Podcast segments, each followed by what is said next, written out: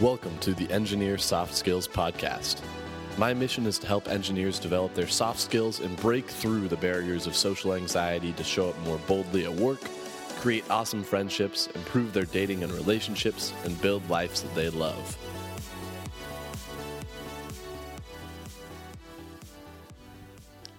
Do you struggle to focus? Do you feel that your attention span is getting shorter and shorter?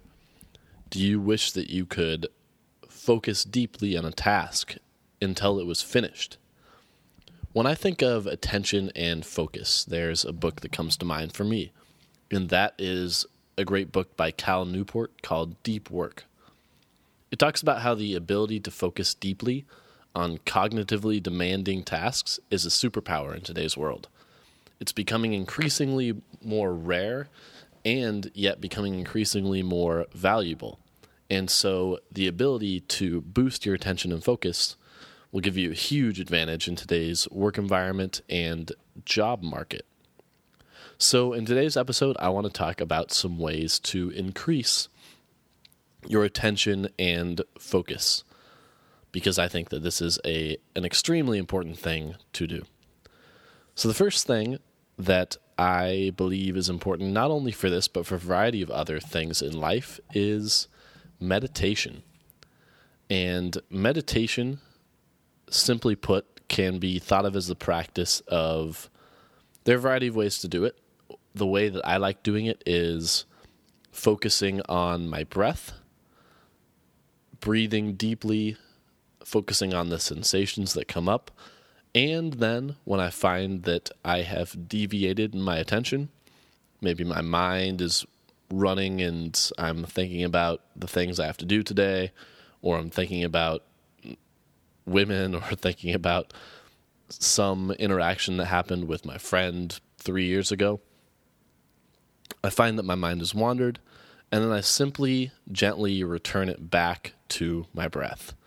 And in doing that practice again and again, you develop this ability to more effectively focus on a particular thing and stick with it until it's done. And when your mind does wander, you bring it back to the object that you would like to focus on. And there are a variety of ways of doing meditation. One way that, if you haven't meditated before, that I would suggest starting out on your meditation journey would be downloading the Headspace app. And this is, they have a free series that will help you get started. I believe it's paid after that. But it's called, I believe, the 10 and 10 program, where you do 10 meditations, one each for 10 days. And in doing so, I think if you give this a shot and just do 10 minutes a day, which is not asking that much, by the end of the 10 days, you will find a significant difference in just how you feel and your ability to focus on things. So give it a shot. Meditation has a variety of benefits, not only attention and focus, but things like your ability to control your emotions, your ability to snap out of it when you find yourself moving toward a negative emotional state, and many, many other things. The next is taming distractions. So, the opposite of focus and attention is distraction. Therefore, if you want to increase your ability to focus, if you want to focus on something, you must eliminate distractions. And you can do this by listing out what are all the things that distract you. When you find that your attention is pulled away from the thing that you would like to be focusing on, why? what is it that pulled your attention away from that thing? I find that it can be physical things. So when I'm at my desk, I can look around and see all the things that might be distracting me the number one thing for me is my phone. That is very likely to distract me throughout the day. I am very likely to be distracted by my phone. And one thing that you can do for this is limit the notifications, both on your phone and on your computer, but just go through and make it so that notifications only happen for the things that they are necessary for.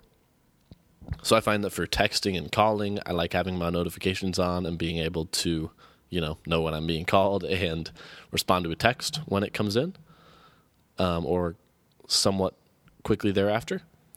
But for things like email, that is something that I don't think it's valuable enough to be quick to respond to. And so I turn notifications off for that because I know that the negative consequences of notifications popping in and distracting me constantly is the negative consequences are more significant than the positive results of being able to respond to an email quickly. I don't think that that that, that is valuable enough. Look at all the distractions that are there in your life and see what can you what can you tame? What can you hone in? How can you eliminate more and more distractions so that really the only option or one of the few options is to focus on the object that you would like to focus on. The next is exercise, and this is related to attention and focus, even though it may not seem like it. But there is stamina related with attention and focus. And it is slightly physical. It's probably more mental and emotional when it comes to focusing at work. And yet, our physiology plays so much into this.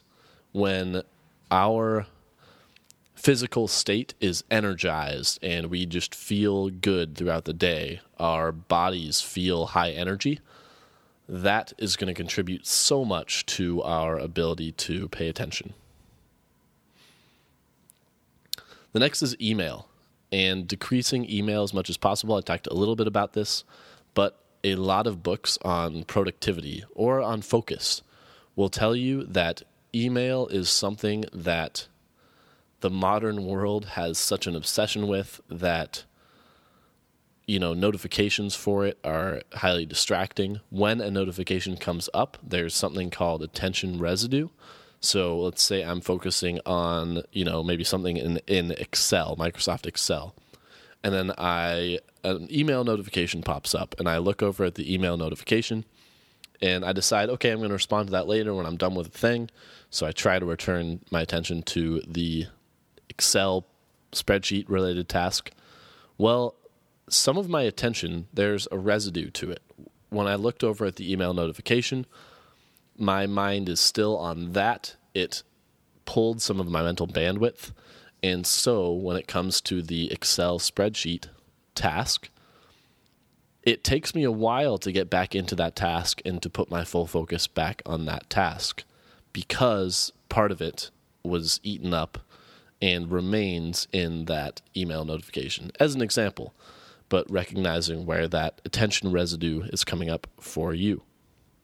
Email is a it's not a very high value activity is what the most productivity books will argue.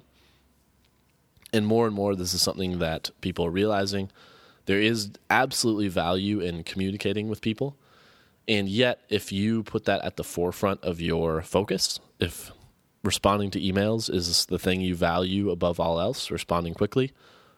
And maybe that in certain jobs that makes more sense, a managerial position where your job is basically to direct people, you do need to be timely with your communication. For knowledge workers, where our primary value is focusing on hard problems and solving them, responding to email takes away from our ability to do that and is not nearly as important as we can often make it seem. And oftentimes we can use email as a way to focus on something easy because we don't want to do the difficult cognitive work of focusing on the hard thing. Next is to create focus blocks.